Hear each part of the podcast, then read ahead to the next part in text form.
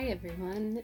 I am so excited to be talking with you. I'm sneaking this in on um, a Sunday afternoon.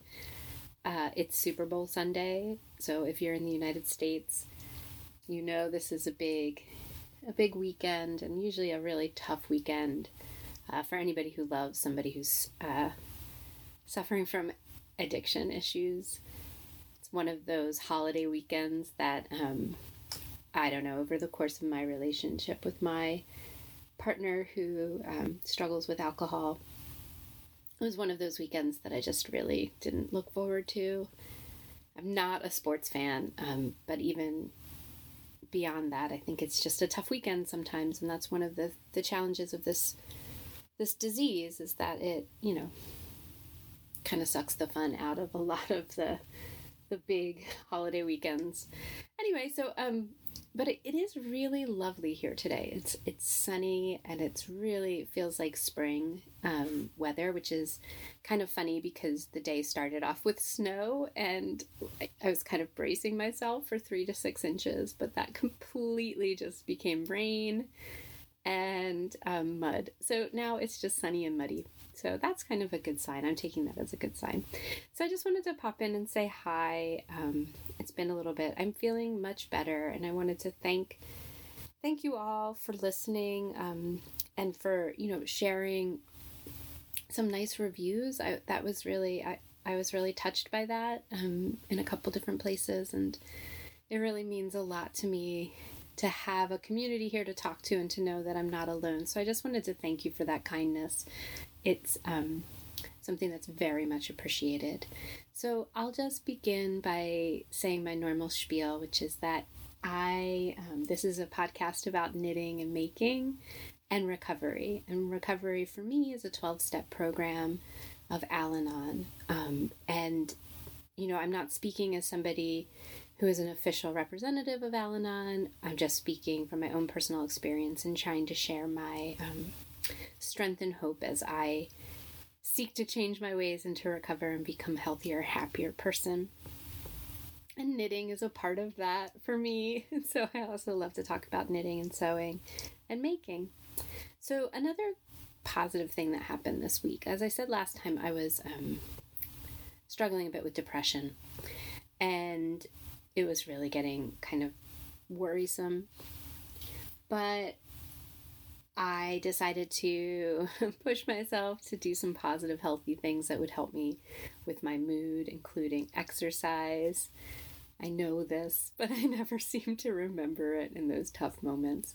But it worked again. It kind of kept me um, buoyant in some really dark moments, and I'm feeling much more like myself, which is kind of a glasses half full kind of person, but not necessarily. Um, you know, feeling like the gray cloud, the rain cloud is following me around all the time. I can appreciate the sun um, even on a day that's hard like today. So, I wanted to come in here and share some positive things that are happening um, in knitting related. The I wish I could tell you that my um, Christmas sweater was done, but it's not. I did realize that I um, it was just too short. It was really unflatteringly cropped, which I know it's supposed to be a crop sweater, but I just really wasn't happy with it. And I had spent all this time doing a sewn tubular cast off that I was trying to talk myself into thinking that it worked, but y'all, it didn't work. And I just came to terms with that. And the other thing I noticed was that the sleeves were really, really short as well. They were sort of ending right above my elbows. So it was like a cropped, sort of short sleeve sweater, which looks very, very cute on most of the people. All of the people who make it, but not for me.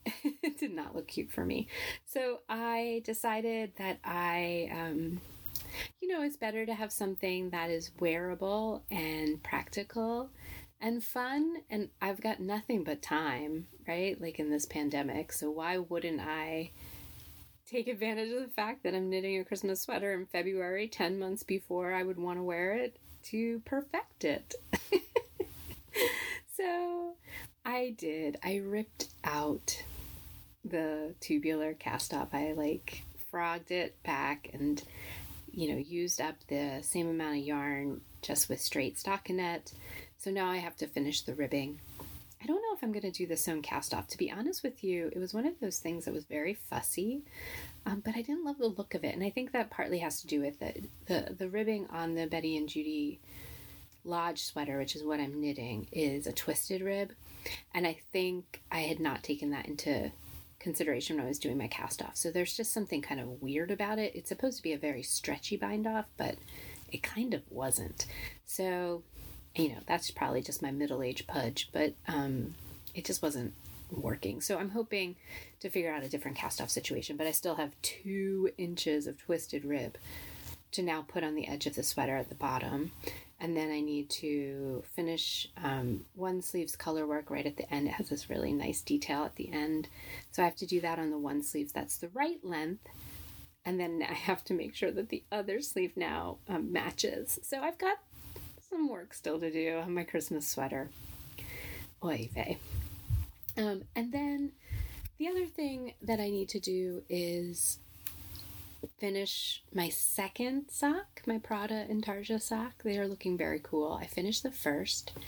It looks great. It fits great. It's super weird and I love it. Um, but now I need to finish the second sock. And so I knew myself, I know that if I put this down, I'll never cast it on again. So I just immediately cast it on so that I was ready to rock and roll. So I have um, cast on, I think I'm through the ribbing section and I've just started the intarsia section of the second sock and hopefully I'll get there soon. But my real news is that my kid finished their first scarf and I'm so excited. It feels like such a monumental moment. it just is so cool. And it looks really good, I have to say. I mean, I did help with some sections of it. Um, you know, if you're looking for a gateway project for for a kiddo to learn knitting, I have to say it's crazy expensive, but the loopy mango yarn, the merino number 5, it's just kind of perfect. It's like cotton candy and it has these amazing colors and super fluffy super thick. It's like a, I think it is literally super bulky yarn. Um, and you know the only downside is that it is wicked expensive. Like I bought it kind of like do you remember layaway plans way back in the 80s it's kind of how i did it i like bought it a skein at a time because i wasn't quite sure if my kid was gonna keep going with it and i didn't want to throw all this money at um, something they weren't invested in i mean if I'm going to drop serious yarn bucks on something, I'm going to be selfish about it. But anyway, I, um, you know, bought it for them like one ball for a Halloween present or something like that, little gifts like that. And the good news is that they've been working on it slowly and steadily. And I have been practicing, you know, that, um, what is it, the 12th tradition, or no, the 10th tradition, traction, not promotion. I have not done a forced march through this scarf. I really did let them um, work on it when they wanted to be working on it. And the good news is, is that they finished it. They cast it off and um, even wore it this morning when we took the dog out for a walk in the snow. And it is absurd. It's so awesome, but it's wide and fluffy and big, and it's just like pure joy. Hot pink, turquoise, navy. It's just awesome. I'm so proud of them. And, you know, I had to practice a few moments of recovery because, of course, I had my perfectionism um, take over. I wanted to, like, fix it. And, you know, they had a different vision. They, they, you know, it was three colors. So I was doing color blocking, like sort of turquoise, then navy, then hot pink. And I thought it looked really good. but then my my kid wanted to have the hot pink balanced on both sides, which meant that I had to like help them pick up and knit the other way. I mean, I could have, and this is where I got to practice some recovery around perfectionist tendencies because of course I was like, well, you want to now extend something past the cast on edge. So the way I would do that is probably cut that back and then graft, you know, create a new piece of knitted fabric and then graft the two things together so that it was seamless. Or you could also just pick up and knit it. And they just looked at me very calmly and were like, You're crazy. Like, just pick up and knit it. And of course, you know, in my head, I was like, Well, that's not going to look that great. It's going to look kind of weird. But they they're like nine. They don't care. They just want a big fluffy scarf and they're just so impressed that they like made this thing and that they can design it and have it exactly how they want it to be, which is hot pink on both ends. And like, what a great reminder that that's part of the joy of knitting, even as I'm like complaining about my Christmas sweater. The truth is, is that I'm getting to make it be exactly how I want it to be.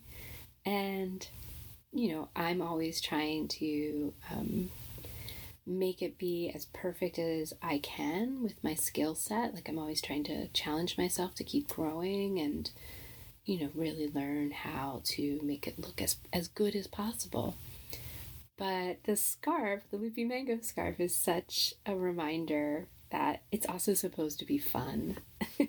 when I'm getting to the point where I am like acting as though um, this ridiculous Christmas sweater is like a burden, then I need to check myself a bit and and you know go get some recovery and learn to find the joy in it.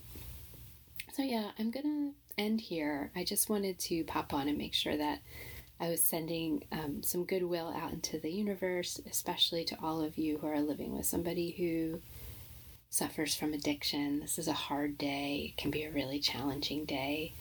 Um, and I just wanted to let you know you're not alone. And I hope that you have some really beautiful materials with you, that you're able to work on something that brings you joy, and that maybe you'll even let yourself take the easy way out today. Just really celebrate in, in whatever's making you really, really happy and not worry so much about all the details. So, Thank you again for spending some time with me today, and I will talk to you all soon. Bye.